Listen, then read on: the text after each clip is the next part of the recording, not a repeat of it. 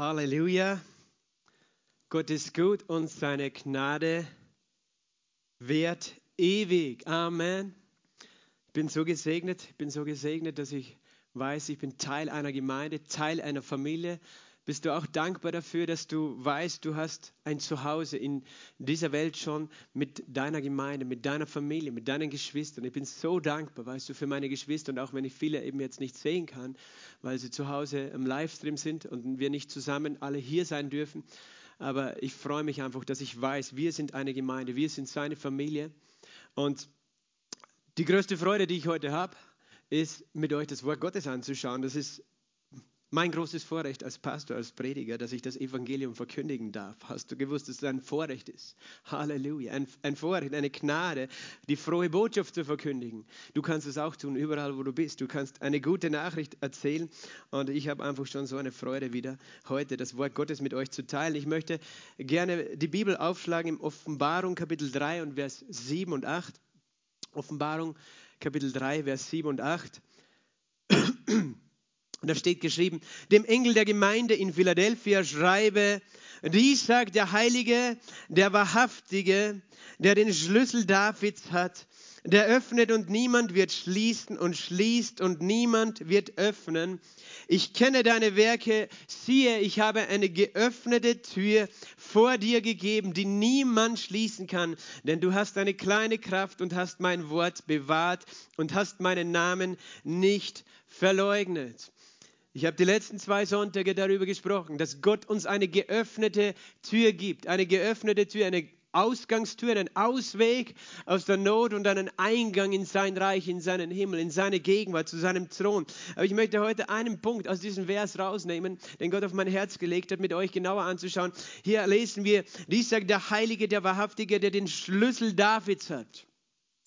Der Schlüssel Davids, der öffnet und niemand wird schließen und schließt und niemand wird öffnen. Also Jesus ist der, der öffnet und niemand kann es mehr zuschließen. Der den Himmel für dich öffnet und niemand kann ihn für dich mehr zuschließen. Der schließt und niemand kann öffnen. Weißt du, er wird einschließen, den Feind für immer. Und äh, es ist auch sein Schlüssel, der Schlüssel Davids. Und mit diesem Schlüssel hat, es, hat er gesagt, habe ich eine Tür geöffnet für dich. Du kannst es sagen, ich habe eine geöffnete Tür. Es gibt eine geöffnete Tür, eine Möglichkeit, eine Gelegenheit in meinem Leben. Und das ist deswegen, weil Jesus einen Schlüssel hat. Und ich möchte über diesen Schlüssel mit euch reden. Ich möchte eine zweite äh, Geschichte auch lesen mit euch, wo wir vom Schlüssel lesen können. Und das ist Matthäus Kapitel 16 ab Vers 13 bis 20. Da steht, als Jesus aber in die Gegenden von Caesarea Philippi gekommen war, fragte er seine Jünger und sprach, was sagen die Menschen, wer der Sohn des Menschen ist? Sie aber sagen, einige Johannes, der Täufer, andere aber Elia und andere wieder Jeremia oder einer der Propheten. Er spricht zu ihnen, ihr aber, was sagt ihr, wer ich bin? Simon Petrus aber antwortete und sprach, du bist der Christus, der Sohn des lebendigen Gottes. Und Jesus antwortete und sprach zu ihm, glückselig bist du, Simon, Sohn des Jonas. Denn Fleisch und Blut haben es dir nicht geoffenbart, sondern mein Vater, der in den Himmel ist. Aber auch ich sage dir, du bist Petrus und auf diesem Felsen werde ich meine Gemeinde bauen und die Pforten des Hades werden sie nicht überwältigen. Ich werde dir die Schlüssel des Reiches der Himmel geben. Und was du immer auf der Erde binden wirst, wird in den Himmeln gebunden sein. Und was immer du auf der Erde lösen wirst, wird in den Himmeln gelöst sein. Dann gebot er den Jüngern, dass sie niemand sagten, dass er der Christus sei. Vater im Himmel, wir danken dir und wir loben dich und wir preisen dich für deine Liebe. Wir danken dir für diesen Tag, wo wir versammelt sind um dein Wort, um deinen Namen, Jesus. Wir danken dir, dass dein Wort mächtig ist. Du sagst, du hast dein Wort groß gemacht über deinem Namen, Herr. Und wir danken dir, dass dein Wort heute zu uns spricht. Dass dein Wort, Herr, Dinge aufschließen wird heute in unserem Leben. Herr, dass Dinge geöffnet sind und Dinge Dinge verschlossen sind, wo, wo verschlossen sein sollen, Vater. Ich danke dir für die Kraft deines Wortes und die Kraft des Heiligen Geistes, der gegenwärtig ist, jetzt, wo ich predige und bei jedem einzelnen Zuseher. Im Namen Jesu Christi. Amen. Amen. Ich werde dir die Schlüssel des Reiches der Himmel geben, sagt Jesus. Und was immer auf der Erde du binden wirst, wird im Himmel gebunden sein. Was du auf der Erde lösen wirst, wird im Himmel gelöst sein. Das sagte Jesus zu Petrus, nachdem Jesus eben mit seinen Jüngern unterwegs war schon einige Zeit. Äh, und er fragte einfach so, okay, was denken die Leute, wer ich bin? Diese Frage ist so entscheidend. Diese Frage die musst du in deinem Herzen für dich selbst erklären und beantworten. Was sagen die Leute, wer ich bin? Die einen sagen, du bist Johannes der Täufer, der, der ja gerade eigentlich getötet worden war von Herodes. Sie dachten, vielleicht war er auferweckt. Ähm, andere aber Elia, andere wieder Jeremia oder einer der Propheten. Also die Leute haben alle möglichen Meinungen über Jesus gehabt. Und er fragt aber, ihr aber, was sagt ihr? So, Ihr aber, was sagt ihr?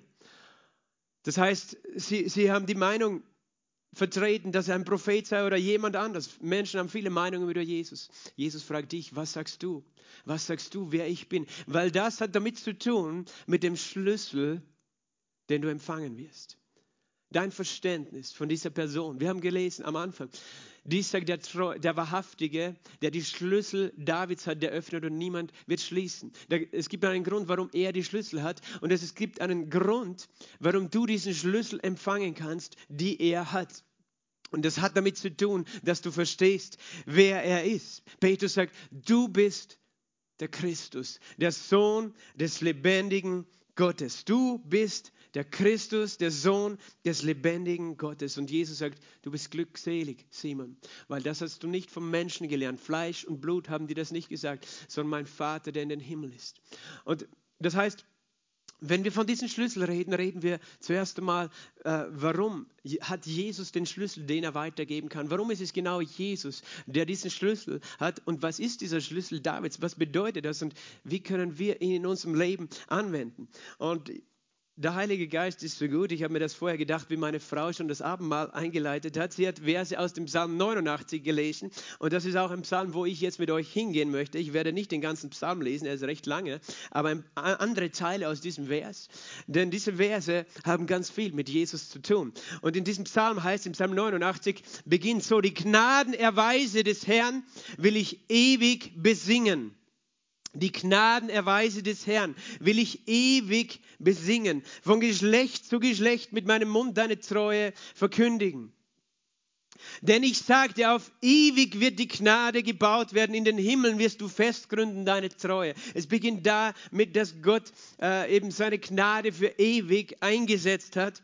In den Himmeln seine Treue gründet. Einen Bund habe ich mit meinem Auserwählten geschlossen, habe David, meinem Knecht, geschworen. Bis in Ewigkeit will ich deiner Nachkommenschaft Bestand geben und für alle Geschlechter bauen deinen Thron.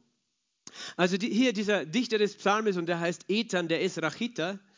Ethan der Esrachiter, der diesen Psalm geschrieben hat. Ein Psalm ist ein Lied, ein Seitenspiel eigentlich, ein Lied zu einer, zu einer äh, Seiteninstrument, zu einer Laute.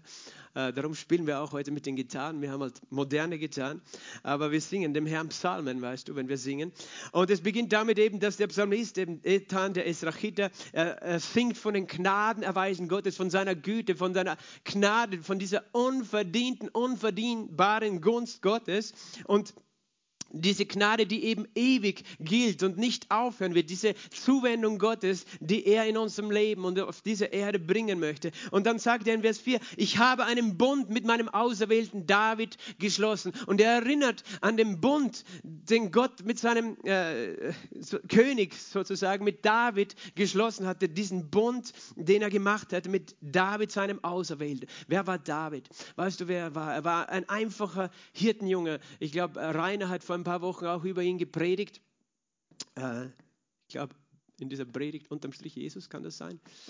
Ähm, er hat, äh, du kannst es nachhören, darüber gesprochen, über diesen David, der auserwählt war, obwohl er eigentlich ähm, in seiner Familie nichts gegolten hat, weil, so wie die Bibel es auch sagt, so wie David das sagt, ich bin, meine Mutter hat mich ganz in Unschuld empfangen. Das heißt, scheinbar war er ein uneheliches Kind, so wie die Bibel uns das darstellt. Und er war, er hatte nicht die gleichen Rechte wie seine Brüder. Er war einfach nur draußen bei den Schafen, ein Hirte. Aber Gott hat ihn gesehen, Gott hat ihn auserwählt und hat etwas in ihm gesehen. Und dieser David ist der, der gesalbt wurde zum König über Israel, weil Saul, der erste König Israels, äh, versagt hatte. Worin versagt hatte? Versagt hatte darin, auf Gott zu hören, mehr als auf Menschen. Menschen haben ihm Meinungen gesagt und er ist dem Rat und der Meinung und äh, dem Wunsch der Menschen gefolgt, aber nicht dem Wort Gottes, nicht dem, nicht dem was Gott gef äh, gefallen hatte. Aber Gott hat gesagt, ich habe einen Mann nach meinem Herzen gefunden. Und er beschreibt David als einen Mann nach seinem Herzen, als er noch ein, ein Teenager war. Und dieser David wurde gesalbt mit Heiligen Geist, mit, nicht nur mit Öl, sondern es kam Gottes Kraft auf ihn. Äh, darum äh, wird er genannt Messias auch, der Gesalbte. Ein Messias ist ein Gesalbter. Das muss noch nicht der Messias, der Sohn Gottes sein, aber David war auch gesalbt. Er war ein gesalbter König, er war gesalbt von Gott, von Gott selbst auserwählt und eingesetzt, König zu werden. Aber was war an diesem David auch besonders? Wir kennen vielleicht diese Geschichte, ich werde das alles jetzt nur ganz kurz äh, äh, erwähnen, wo er Goliath besiegt hat, diesen Riesen, der das Volk Israel bedroht hat. Und er hat Folgendes gesagt, als der Riese vor ihm stand, er hat gesagt, du kommst zu mir mit Schwert, Lanze und Grummschwert. Ich aber komme zu dir dem, mit dem Namen des Herrn der Herrscher, mit dem Namen des Gottes der Schlachtreihen Israels. Das heißt, er hat gesagt, ich komme mit etwas, ich glaube an einen Namen, ich habe einen Namen, mit dem ich komme. Und mit diesem Namen ist er gekommen gegen diesen Riesen und war siegreich. Es gibt einen Psalm, ich glaube Psalm 20, wo David sagt, diese vertrauen auf Wagen, jene auf Rosse, aber wir vertrauen auf den Namen des Herrn. Jene stürzen und fallen, aber wir stehen und bleiben aufrecht. Halleluja. Weißt du, er hat etwas gehabt schon damals. Er hat ein Vertrauen gehabt auf was? Auf den Namen seines Gottes. Und er wurde ein mächtiger König und er wollte seinem Gott ein Haus bauen. Und dann kam der Prophet zu ihm und hat gesagt, du wirst mir nicht ein Haus bauen, aber der Nachkomme, der nach dir kommt, wird mir ein Haus bauen. Und äh, gemeint war zuerst natürlich äh, ein Tempel, aber es war mehr als ein Tempel. Denn Salomo hat einerseits, sein Sohn Salomo hat diesen Tempel gebaut, aber Gott hat etwas dazu gesagt, ich werde dir ein ewiges Königtum geben und du wirst einen Nachkommen haben, der mein Haus baut und der wird ewig auf dem Thron sitzen. Er wird für alle Ewigkeit regieren als König auf dem Thron. Das war die Zusage Gottes an David. Das war der Bund, den Gott mit David gemacht hat. Ein Bund, der nur aufgrund von Gnade äh, ge gemacht gemacht wurde. Das heißt, eine Vereinbarung zwischen Gott und David, die nichts damit zu tun hatte, dass David das verdient hatte, sondern nur weil Gott diesen Wunsch in seinem Herzen gesehen hat. Und es war eine Verheißung auf wen? Auf den Nachkommen Davids. Weißt du, der Nachkomme wird der nächste König. Aber es würde ein Nachkomme kommen, der ewig König sein würde. Und dazu müsste er ewiges Leben haben. Das heißt, die Juden haben auch verstanden, das muss der Sohn Gottes sein. Es muss, der Messias muss vom Himmel kommen. Weil wie kann er sonst ewig König sein? Wie kann er ewig bleiben? Menschen leben nicht ewig, aber Jesus hat es dann später erfüllt. Das heißt, David hatte diese Verheißung Verheißung an diesen Nachkommen, an den gesalbten König. Ich habe einen Bund mit meinem Auserwählten geschlossen, haben wir gelesen, Psalm 89,4. Äh, meinem Knecht David habe ich geschworen, bis in Ewigkeit will ich deiner Nachkommenschaft Bestand geben und für alle Geschlechter bauen deinen Thron. Und hier dieser Psalm, er schließt an an diese Wahrheit, dass Gott mit David einen Bund gemacht hat, dass ein König kommen würde. David war ein mächtiger König. Er hat alle Feinde Israels dort äh, besiegt, die Israel vernichten wollten damals. Er hat sie besiegt und hat ein Reich aufgebaut, das zu einem Reich des Friedens wurde unter seinem Sohn Salomo.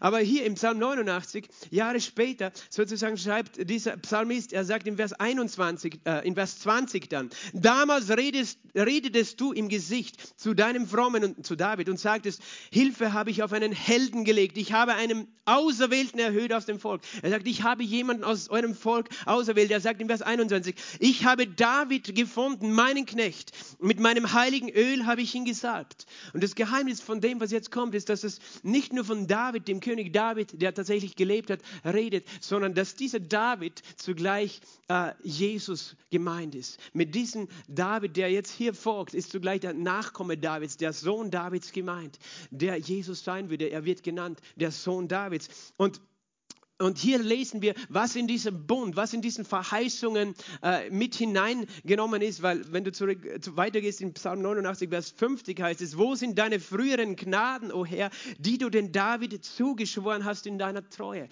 Und es nennt das, diese Verheißungen, die Gott dem David, dem König David gegeben hat, für seinen Sohn, für Jesus Christus. Er nennt es die Gnadenerweise oder Gnaden, die Gott zugeschworen hat. Und alles, was jetzt kommt hier im Psalm 89, Vers 21 folgende, sind Gnaden Gnadenerweise, die Gott verheißen hat. Für wen? Für den König der Könige, für Jesus. Es heißt hier weiter, äh, lies in deiner Bibel, wenn du selber eine hast, dass du das wirklich, das Wort Gottes kennenlernst. Es sind so viele Geheimnisse. Es heißt, ich habe David mit meinem heiligen Öl gesalbt. Jesus, der Gesalbte, der Messias, äh, der Sohn Gottes. Meine Hand soll beständig mit ihm sein und mein Arm soll ihn stärken.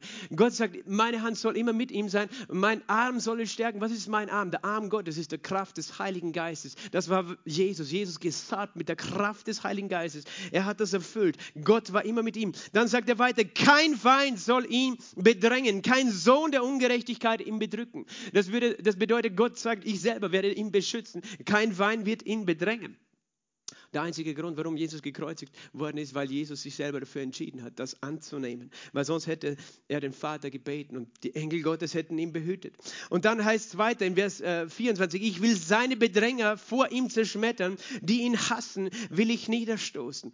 Meine Treue und meine Gnade sollen mit ihm sein und durch meinen Namen sollen sein Horn erhöht werden.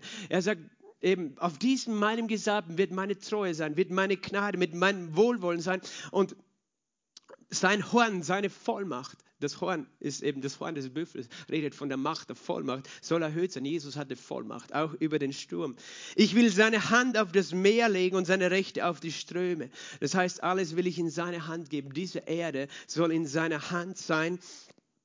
Er wird mich anrufen, mein Vater bist du, mein Gott und der Fels meines Heils. Er wird mich anrufen, mein Vater, weißt du. Das Volk Israel kannte Gott als einen strengen Gott, als einen gerechten Gott, als einen heiligen Gott. Aber hier hat, das Wort uns schon verheißen, dass Jesus den Vater offenbaren würde, weil Jesus Gott als den Vater kennen würde, weil er selbst der Sohn ist. Du bist mein Gott und der Fels meines Heils. Jesus hat den Vater geoffenbart und er hat gehandelt nicht als ein Sklave, sondern als ein Sohn, als ein Sohn des himmlischen Vaters. So will ich ihn auch zum Erstgeborenen machen, zum Höchsten unter den Königen der Erde. Ewig will ich meine Gnade ihm bewahren und mein Bund soll ihm fest bleiben. Siehst du, all diese Verheißungen haben damit zu tun, dass Gott eigentlich gesagt hat, der Nachkomme, der diesen, diese Gnadenerweise Davids erben soll. Der Nachkomme sollte was äh, erlangen? Er sollte ein König werden. Ein ewiger König mit ewigem Leben. Letztlich auch der höchste König, weil alle seine Feinde ihm unterwerfen würden. Die, das, die Erde und das Meer heißt es. Er würde der Sohn Gottes sein. Und hier heißt es noch weiter in Vers 30, und ich will seine Nachkommen einsetzen für immer und seinen Thron wie die Tage der Himmel. Das redet davon, von seinen Nachkommen, dass sie dasselbe Vorrecht haben. Welches Vorrecht? Ewig zu leben und mit ihm zu herrschen. Das bist du und das bin ich wir sind seine Nachkommen. Weißt, das, das ist von David eben äh, verheißen, aber es bezieht sich auf Jesus und es geht weiter in Vers 34 lese ich hier, aber meine Gnade werde ich nicht von ihm weichen lassen und nicht verleugnen meine Treue. Ich werde meinen Bund nicht entweihen und nicht ändern, was hervorgegangen ist aus meinen Lippen. Einmal habe ich geschworen bei meiner Heiligkeit, wie könnte ich David täuschen?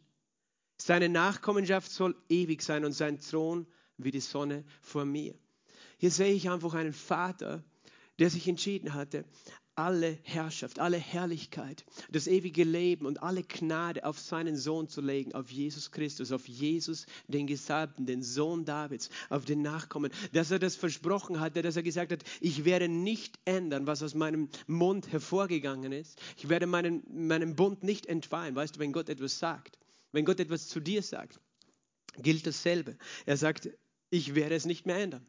Ich werde es nicht ändern, was ich dir versprochen habe, sondern das, was ich gesagt habe, es wird ganz bestimmt so zustande kommen. Amen. Einmal habe ich geschworen bei meiner Heiligkeit, wie könnte ich David täuschen? Das heißt, es ist dieses, diese Beziehung zwischen dem Vater und dem Sohn. Und dann sagt er, seine Nachkommenschaft soll ewig sein, sein Thron wie die Sonne von mir, wie der Mond wird er ewig feststehen, der Zeuge in den Wolken ist treu. Es sind so viele Geheimnisse hier in der Bibel. Der Zeuge in den Wolken ist treu. Wie der Mond wird er feststehen. Weißt du, der Mond, äh, der war immer für diese Völker damals zur Bestimmung der Zeiten. Das war klar, alle 28 ein Vierteltage oder 28,5 Tage Blödsinn. Ähm, kommt ein neuer Mondzyklus und die, die Menschen haben alles gemessen nach den Monden, das Jahr und, und, und alle möglichen Zeiten nach den Monden gemessen, weil der Mond ist treu und das ist beständig, darauf kann man sich verlassen. Und er sagt, der Zeuge in den Wolken ist treu. Weißt du, wer der Zeuge in den Wolken ist? Als Gott äh, ein, äh, die Sintflut sozusagen gebracht hatte am Ende, als Noah äh, rauskam aus der Arche, hat er mit Gott einen Bund gemacht, beziehungsweise Gott mit ihm und hat einen, Wolk, einen Bogen in die Wolken gesetzt, einen sogenannten Regenbogen in die Wolken gesetzt und hat gesagt, dieser Bogen bezeugt, dass ich nicht noch einmal Gericht bringen wird, werde. Das heißt, es ist einerseits der Regenbogen, aber weißt du, wer auch dieser Zeuge ist? Jesus ist der Zeuge in den Wolken. Er bezeugt die Gnade Gottes in deinem Leben. Jesus äh, wird genannt der treue Zeuge, Offenbarung Kapitel 1. Ich weiß, heute ist ein bisschen Bibellehre dabei. Offenbarung Kapitel 1 und Vers 5 von Jesus Christus, der der treue Zeuge ist. Er ist der treue Zeuge. Er steht zu seinem Wort. Er ist der erstgeborene Toten und der Toten und der Fürst der Könige der Erde. Siehst du, warum lese ich mit dir diesen Psalm? Weil ich möchte, dass du verstehst, was schon das Volk Israel für eine Erwartung hatte an einen König, der kommen würde, eine Gunst, die dieser König haben würde, an eine Vollmacht, die er hat. Und dass sich das dann in Jesus erfüllt hat, der eben diese, äh, diese Gnade, die Gott dem David zugesagt hat, äh, äh bekommen hat. Es heißt auch in, in Offenbarung 19, Vers 11, ich sah den Himmel geöffnet und siehe ein weißes Pferd und der darauf saß heißt treu und wahrhaftig. Jesus hat so viele Namen. Ein Name ist, er ist der treue Zeuge. Er ist der treue und wahrhaftig. Er steht zu seinem Wort. Er steht beständig zu seinem Wort. Und er hatte eben diese Verheißung eines ewigen Königtums, eines siegreichen Königtums, des höchsten Königtums über diese ganze Erde, eine ewige Nachkommenschaft zu haben. Weißt du, mich beruhigt das ungemein, wenn ich das weiß. Wenn ich das weiß, in Zeiten, in denen wir heute leben, wo, wo, wo wir sehen, einfach alle möglichen Leute möchten sich wichtig machen auf dieser Erde. Wenn ich weiß, es gibt einen ewigen König, es gibt einen König, dem das alles gehört, dem wir gehören, der ewig regieren wird und den kein Feind vernichten kann, aber der ein Reich der Liebe und des Friedens bringt. Ich bin so dankbar für Jesus. Ich bin so dankbar, dass er der ist, der dieses Königtum bekommt. Und es gibt interessant, wo, woher nimmt Jesus auch diesen Begriff, dass er sagt, ich habe den Schlüssel Davids.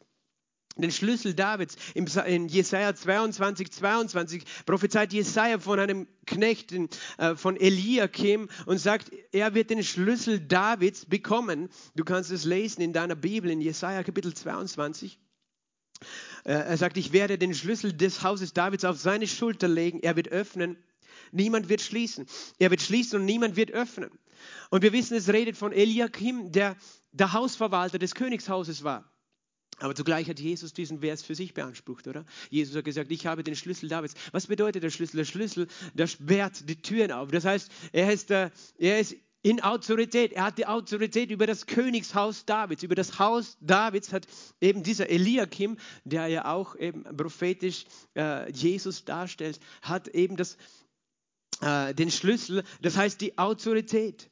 Äh, es heißt die Vollmacht. Und das ist, er wird genannt der Schlüssel des Hauses David. Schon David hatte diesen Schlüssel. Weißt du, er hatte einen speziellen Zugang zu Gott. Er hat eine spezielle Möglichkeit. Und er redet von diesem Schlüssel. Und ich möchte einfach, dass du diesen Schlüssel verstehst. Er redet davon, dass nur das Haus David hat diesen Schlüssel bekommen. Aber heute bist du eingeladen, zu diesem Bund und diesen Schlüssel zu bekommen, diese Autorität zu bekommen.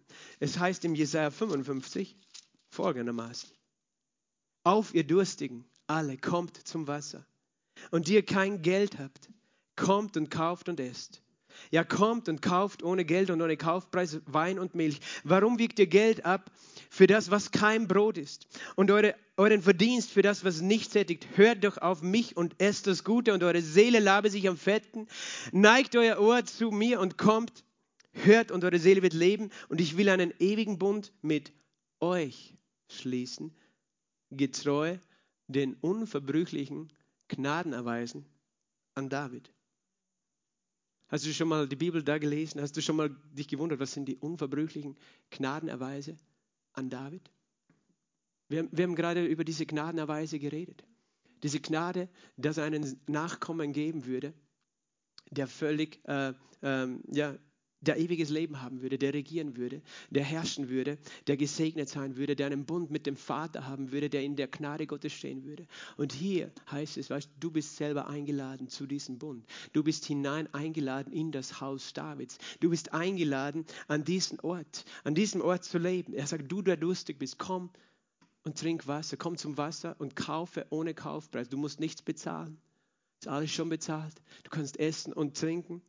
Und du sollst nicht anderen Dingen nachlaufen, denn du hast eine höhere Bestimmung. Du hast eine Bestimmung, Teil zu haben an den Gnaden erweisen an David. Was ist, was ist diese unverbrüchliche Gnade, die Gott an David ver, ver, äh, erwiesen hat? Möchtest du das wissen? Paulus hat einmal gepredigt, als er das Evangelium gepredigt und erzählt hat, dass Jesus auferstanden ist und hat Folgendes gesagt in Apostelgeschichte 13. Apostelgeschichte 13 und Vers 32. Und wir verkündigen euch die gute Botschaft von der zu den Vätern geschehenen Verheißung, dass Gott sie uns, ihren Kindern, erfüllt hat, indem er Jesus erweckte. Wie auch im zweiten Psalm geschrieben steht, du bist mein Sohn, heute habe ich dich gezeugt. Dass er ihn aber aus den Toten auferweckt hat, so dass er nicht mehr zur Verwesung zurückkehrte, hat er so ausgesprochen, ich werde euch die zuverlässigen und heiligen Güter Davids geben. Warum redet Paulus genau an dieser Stelle und sagt, das, was ich euch verkündige, ist die Erfüllung davon, dass Gott gesagt hat, ich gebe euch die Güter Davids. Ich gebe dem Haus David Gnadenerweise, Geschenke und ich werde das bestätigen. Weißt du, was das höchste Geschenk war, das er sozusagen dem David verheißen hat? Es war die Überwindung des Todes, es war die Auferstehung aus den Toten. Darum ist Jesus auferstanden aus den Toten, weil er der Sohn Davids war, der Nachkomme Davids war, dem Gott zugesagt hat, du wirst ewig auf meinem Thron sitzen. Und deswegen konnte Jesus nicht tot bleiben. Dieser König konnte nicht tot bleiben, sondern er ist auferstanden, weil Jesus den Schlüssel bekommen hatte weil Jesus den Schlüssel bekommen hatte, aus dem Toten aufzuerstehen. Als Jesus auferstanden ist, er sagt im Offenbarung Kapitel 1, Vers 18, siehe, ich war ich bin der Erste und ich bin der Letzte. Und ich war tot und ich bin lebendig und ich habe die Schlüssel des Todes und des Hades.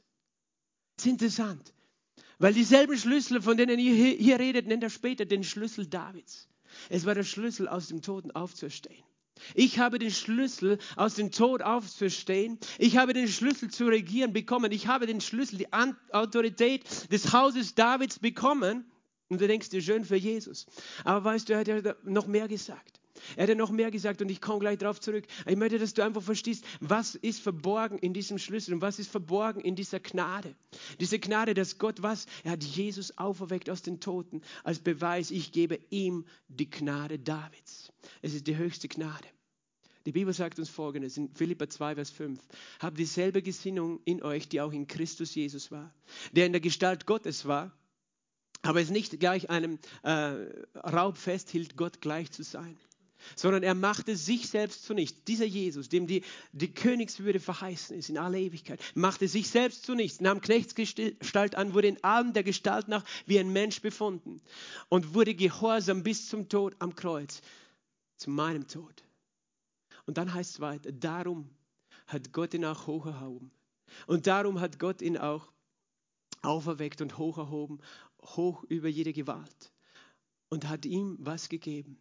Den Namen gegeben, der über jeden Namen ist. Damit in dem Namen von Jesus Christus jedes Knie sich beuge und jede Zunge bekenne, dass Jesus Christus der Herr ist zur Ehre Gottes des Vaters.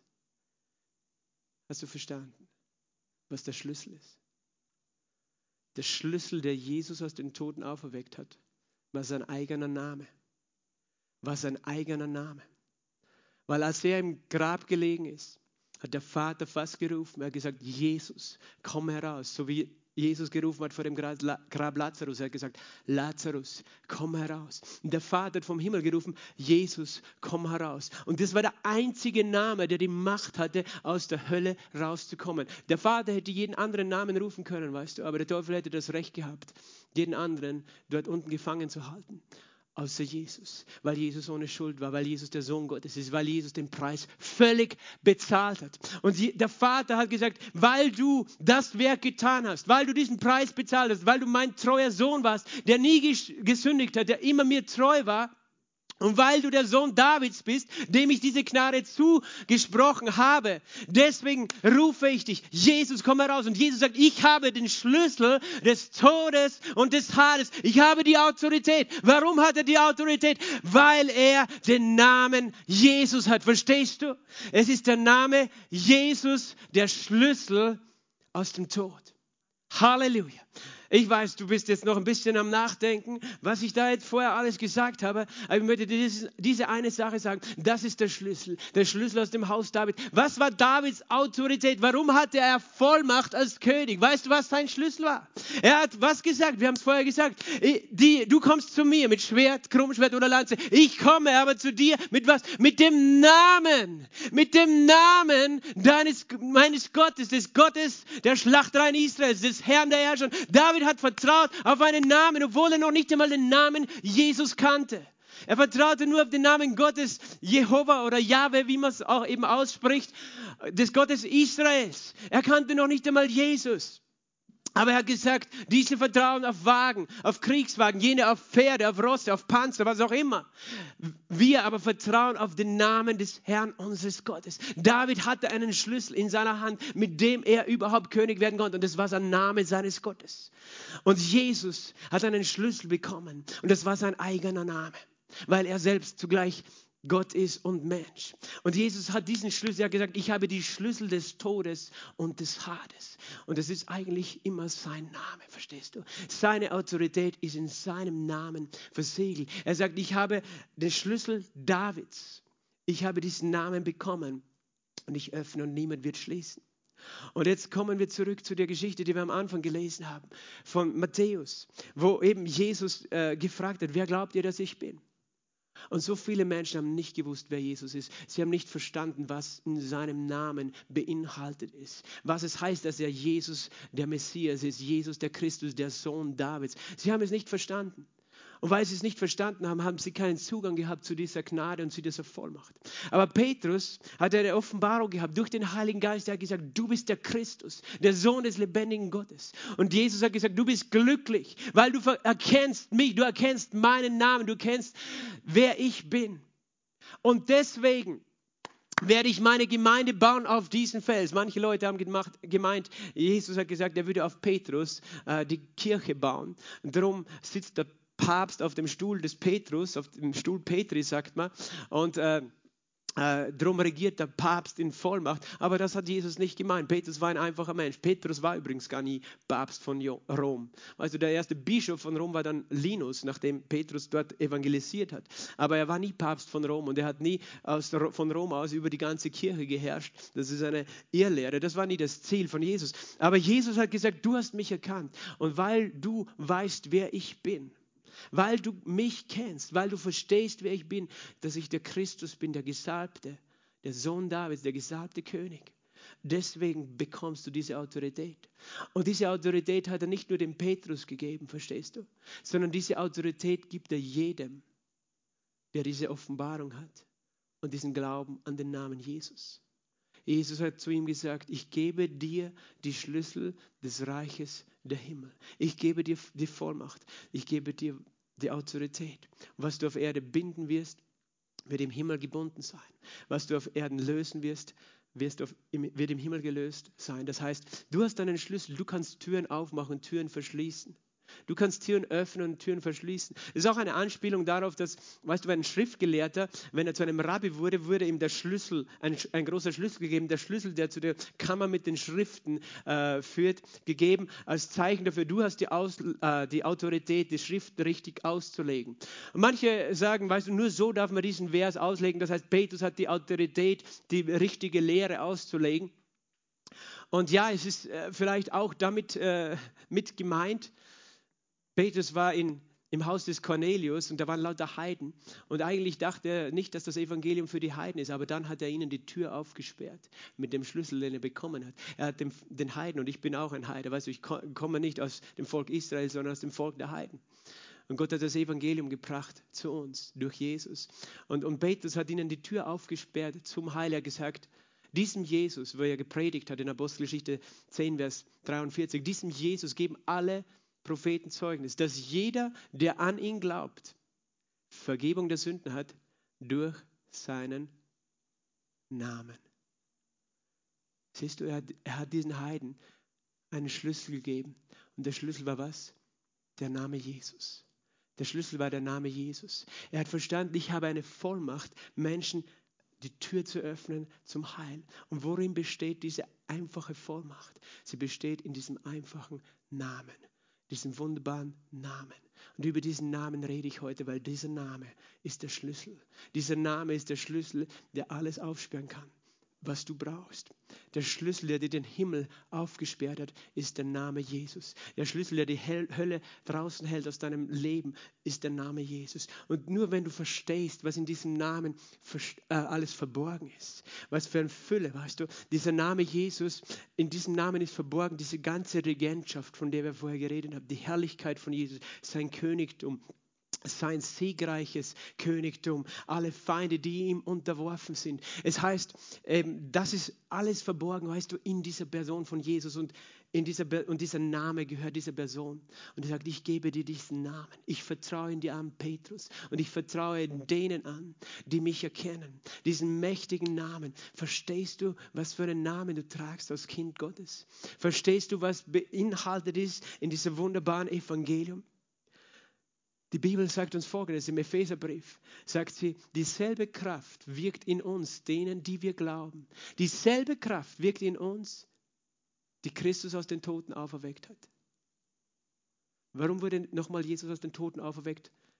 Wegen den unverbrüchlichen Gnadenerweisen an David, wegen den Zusagen Gottes an David, wegen dem Bund der Gnade mit David, wegen dem Schlüssel Davids, wegen dem Namen Jesus. Weil Jesus treu war, hat er den Namen bekommen, Philippa 2,11, der über jedem Namen ist. Und er sagt, du, in dir wirkt heute dieselbe Kraft, dieselbe Vollmacht die Christus aus den Toten auferweckt hat. Warum? Weil in dir der Name lebendig ist, in dir der Name Jesus lebendig ist. Und er sagt, Jesus wurde hoch erhöht zur Rechten des Vaters gesetzt in Epheser 1, Vers 19, 20 hoch über jede Gewalt, hoch über jede Macht, hoch über jede Kraft, hoch über jede Herrschaft und hoch über jeden Namen, der nicht nur in diesem, sondern auch in zukünftigen Zeitalter genannt wird. Ist welcher Name? Ist Jesus. Dieser Name ist hoch über allem, was du dir je vorstellen kannst an Mächten, Gewalten. Hat deine Krankheit einen Namen.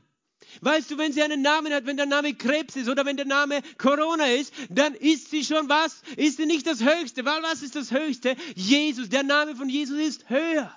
Halleluja. Wie, wie heißt dein Problem? Armut, Mangel, das ist ein Name. Aber da gibt es einen, sein Name ist hoch über jedem Namen, hoch über jeder Gewalt, hoch über jeder Macht. Und Gott möchte, dass du diesen Namen verstehst, weil dieser Name ist der Schlüssel in deinem Leben, dass Türen sich öffnen werden, damit du durchgehst. Wenn du diesen Namen erkennst, so wie Petrus ihn erkannt hat. Und wenn du glaubst, so wie Petrus geglaubt hat, hoch über jede Gewalt und alles ist seinen Füßen unterworfen, heißt es weiter.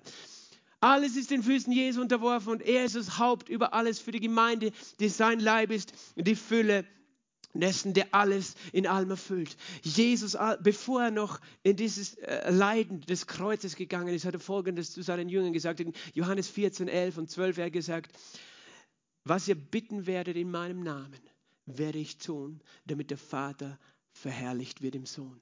Was immer ihr bitten werdet in meinem Namen, werde ich tun. Und er sagt, ich gebe euch einen Schlüssel. Ich gehe zwar jetzt, aber ich lasse euch etwas da. Und das ist der Schlüssel Davids. Es ist der Name Jesus. Und dann hat er gesagt, bis jetzt habt ihr den Vater noch nicht gebeten in meinem Namen. Aber was ihr den Vater bitten werdet, Johannes 16, 23 und 24, was ihr den Vater im Himmel bitten werdet in meinem Namen. Weil Jesus war der Einzige, der das Vorrecht hatte, zuerst Sohn Gottes genannt zu sein. Er war der Einzige, der das Vorrecht hatte, der erstgeborene Sohn zu sein. Aber er teilt dieses Vorrecht, indem er uns seinen Namen gibt, sodass wir genauso zuversichtlich wie er zum Vater kommen können, wie in dem Namen von Jesus. Darum beten wir in dem Namen Jesus. Und das ist nicht eine religiöse Formel, sondern es ist ein Schlüssel. Vater, wir kommen in dem mächtigen Namen Jesus. Dieser Name ist so mächtig. Dieser Name ist so heilig, der Name von Jesus. Er ist so hoch erhöht. Und deswegen weißt du auf der ganzen Welt, die Dämonen werden wild, wenn du diesen Namen in den Mund nimmst. Du kannst immer von Gott reden, weil mit Gott kann man alles Mögliche meinen. Aber wenn du den Namen Jesus sagst, wenn du sagst, Jesus Christus ist Gott, Jesus ist Herr, weißt du, wird irgendwo ein Dämon wild, wird irgendjemand wütend, weil er das nicht akzeptiert, dass Jesus der König ist. Aber er hat gesagt, in meinem Namen, äh, Markus 16, Vers 17, diese Zeichen folgen denen, die glauben, in meinem Namen werden sie was? Dämonen austreiben. Werden sie in neuen Sprachen reden, Kranken die Hände auflegen und Schlangen aufheben sogar. Gift trinken, das wird ihnen nicht schaden. Manche Menschen haben schon gefragt, funktioniert das auch mit der Corona-Impfung? Ich weiß es nicht. Vielleicht ist es auch kein Gift. Ich möchte das nur dazu sagen. Ich habe das nur gehört, dass manche das so gefragt haben. Okay, äh, ist nicht das Thema meiner Predigt. Ich bin kein Mediziner. Okay, nimm das nicht jetzt als Wahrheit an. Aber ich möchte einfach nur etwas sagen. Der Name Jesus ist größer als alle Feinde, als alle Probleme. Und er ist ein Schlüssel in deiner Hand. Petrus hat es verstanden. Petrus hat verstanden, diesen Schlüssel zu erkennen und zu gebrauchen. Als, als er eben vorbeikam bei einem Gelähmten an der Tor, äh, am Tor des Tempels, der nach Geld gefragt hatte, hat er Folgendes gesagt in Apostelgeschichte Kapitel 3, Vers 6, er hat gesagt, Silber und Gold habe ich nicht, aber was ich habe, das gebe ich dir. Und was hatte er? Er hatte einen Namen. Halleluja. Der Name war der Schlüssel zum Heil, zur Heilung, zu dem Wunder von diesem Mann. Er hatte den Namen Jesus, sagte, in dem Namen von Jesus Christus steh auf und geh umher. Und sofort wurde dieser Mann stark und sprang auf und ging umher. Das ist der Name Jesus. Und das ist so eine, weißt du, ich bin auf jeden Fall begeistert von diesem Namen. Ich bin heute so begeistert, dass ich diesen Namen aussprechen darf, dass ich ihn kennen darf. Und Gott möchte uns Offenbarungserkenntnis geben. Er möchte, weißt du, du kannst einen Bund von Schlüsseln haben in deiner Hand. Vielleicht bekommst du, weiß ich nicht, nimmst du eine neue Wohnung und da ist ein Schlüsselbund und da ist ein Schlüssel drauf und du weißt nicht, wofür er ist. Und du weißt nicht, dass das vielleicht für ein Tresor ist, den irgendwer vergessen hatte, wo noch ein paar Millionen drin sind. Und du kennst den Schlüssel nicht, du setzt ihn nicht ein und verpasst dein Erbe.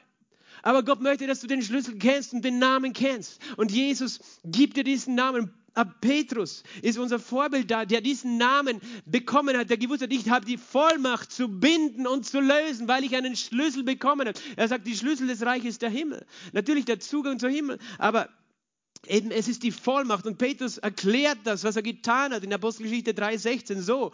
Er sagt, durch den Glauben an seinen Namen hat sein Name, den ihr seht, diesen, den ihr seht und stark äh, kennt, stark gemacht. Und der durch ihn bewirkte Glaube hat ihm die vollkommene Gesundheit gegeben vor euch allen. Das heißt, Petrus sagt, der Glaube an seinen Namen hat diesen Kranken geheilt. Du willst irgendein Prophet oder irgendwer soll kommen und dich retten. Der beste Chirurg, wer auch immer. Ich dir was, ein Geheimnis. Der Glaube an diesen Namen hat den, den ihr kennt und seht, stark gemacht. Und der durch ihn bewirkte Glaube, der durch wen bewirkte? Der durch den Namen von Jesus bewirkte Glaube. Weißt du, es ist, es ist das Geheimnis. Den Namen Jesus alleine zu hören, bewirkt in dir Glauben. Weil du hörst von dem, der der König der Könige ist und der Herr der Herren, der, der den Tod besiegt der auferstanden ist. Den Namen alleine zu hören, bringt Glauben hervor. Denn Glaube kommt aus dem Hören des Evangeliums. Und das Evangelium in einem Wort zusammengefasst heißt Jesus. Halleluja. Du hörst den Namen Jesus. Der Name Jesus bewirkt Glaube. Und dann tust du als nächstes was? Du glaubst an den Namen, den Namen Jesus. Der Glauben an diesen Namen, der Name hat ihn stark gemacht und hat was getan? Hat ihm diese vollkommene Gesundheit gegeben für euch allen. Das kannst du heute sagen. Du kannst sagen, ich glaube in den Namen Jesus. Du kannst es aussprechen mit deinem Mund, wo du bist. Ich glaube in den Namen Jesus. Der Name Jesus macht mich stark. Der Name Jesus gibt mir was? Vollkommene Gesundheit. Das ist nur ein Teil seines Erbes. Er gibt dir auch Auferstehung und Zugang zum Himmel und ewiges Leben und Zugang zum Vater. Aber er gibt dir auch was? Vollkommene Gesundheit. Ich sag dir was. Das ist für mich der Maßstab in meinem Leben. Manche Leute sagen, weißt du, ein bisschen irgendwas, Probleme hat man halt. Das ist normal und überhaupt, wenn man älter wird, das gehört zum Leben dazu. Ich sag dir was, das gehört zu deinem Leben vielleicht oder zum Leben dieser Welt, aber es ist nicht das, was Gott für seine Kinder bestimmt hat. Weil hier heißt vollkommene Gesundheit. Was heißt vollkommene Gesundheit? Vollkommene Gesundheit. Da fehlt gar nichts. Und woher kommt sie? Sie kommt nur durch diesen Namen, durch den Namen von Jesus. Der Name Jesus hat diesem Mann vollkommene Gesundheit gegeben. Weißt du, der hat dann noch nicht irgendwo einen Schmerz gehabt in seinem Körper. Da ist so viel Macht in diesem Namen. Und Petrus und Johannes, sie wurden dann festgenommen, weil sie im Tempel so einen Aufruhr gemacht haben, weil sie dort diesen Mann gehalten haben. Dann hat Petrus gepredigt. Er hat nur über diesen Namen gepredigt und dass Jesus kommen würde, wiederkommen würde vom Himmel. Und die Leute waren wütend. Die einen, die, die, die Schriftgelehrten, andere, 5000 Männer haben sich bekehrt und noch Frauen, wissen wir nicht wie viele, aber 5000 Männer haben sich bekehrt, nur durch dieses Ereignis. Und dann äh, wurde Petrus eben auch verhaftet und dann heißt, äh, als er verhört wurde in Vers 10, Kapitel 4, äh, so sei ich allen, dem ganzen Volk Israel kund, im Namen Jesu Christi, des Nazareas, den ihr gekreuzigt habt, den Gott auferweckt hat aus den Toten. In diesem Namen steht dieser gesund vor euch. In welchem Namen? In dem Namen Jesus. Weil der Name Jesus, was ist? Der Schlüssel zu deinem Leben. Der Schlüssel zu deinem Leben. Du kannst es sagen, in dem Namen Jesus stehe ich gesund vor den Menschen. Halleluja. Das ist mein Bekenntnis, das ist mein Glaube. Wenn ich das nicht erreicht habe, weißt du, dann sage ich, okay, dann ist nicht Gott schuld, sondern dann bete ich, Gott, gib mir eine größere Offenbarung über diesen Namen. Da ist so eine Macht in diesem Namen und ich erkläre, in dem Namen Jesus stehe ich gesund mein ganzes Leben. Halleluja. In dem Namen von Jesus. Das ist der Stein, der von euch den Barleuten verachtet und der zum Eckstein geworden ist. Und es ist in keinem anderen Namen das Heil, der den Menschen gegeben ist unter den Himmeln, in dem wir gerettet werden müssen. Es ist in keinem anderen Namen das Heil. Der Name Jesus ist der Schlüssel. Und er ist nicht nur der Schlüssel zur Heilung, haben wir gesehen, sondern auch zur Vergebung. Jeder, der an ihn glaubt, empfängt Vergebung durch seinen Namen. Und es ist eigentlich, also die Bibel ist so ein dickes Buch und du kannst so viel lernen da drinnen. Aber eigentlich reicht es, wenn du das eine weißt, Jesus. Wer ist dieser Name? Dieser wunderbare Name. Dieser herrliche Name. Da gibt es dieses Lied, Jesus, Jesus, Name über allen Namen ist der Name Jesus, Jesus, Jesus, Jesus, Jesus. Name über allen Namen ist der Name Jesus. Jesus. Jesus. Denn er allein ist siegreich auferstanden und er regiert in Herrlichkeit. Denn er allein ist siegreich auferstanden und er regiert in Herrlichkeit. Komm, sing mit mir diesen Namen. Jesus, Jesus, Name über allen Namen ist der Name Jesus, Jesus, Jesus. Denn du allein bist siegreich auferstanden und du regierst in Herrlichkeit. Ja, du allein bist siegreich auferstanden und du regierst in Herrlichkeit. Halleluja. Jesus, wir danken dir für diesen wunderbaren Namen. Wir danken dir, da ist kein anderer Name. Du bist der treue und wahrhaftige Zeuge.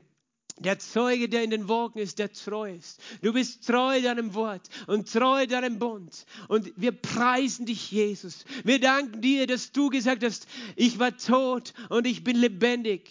Und ich habe die Schlüssel des Todes und des Haares. Und du hast gesagt, ich habe den Schlüssel Davids.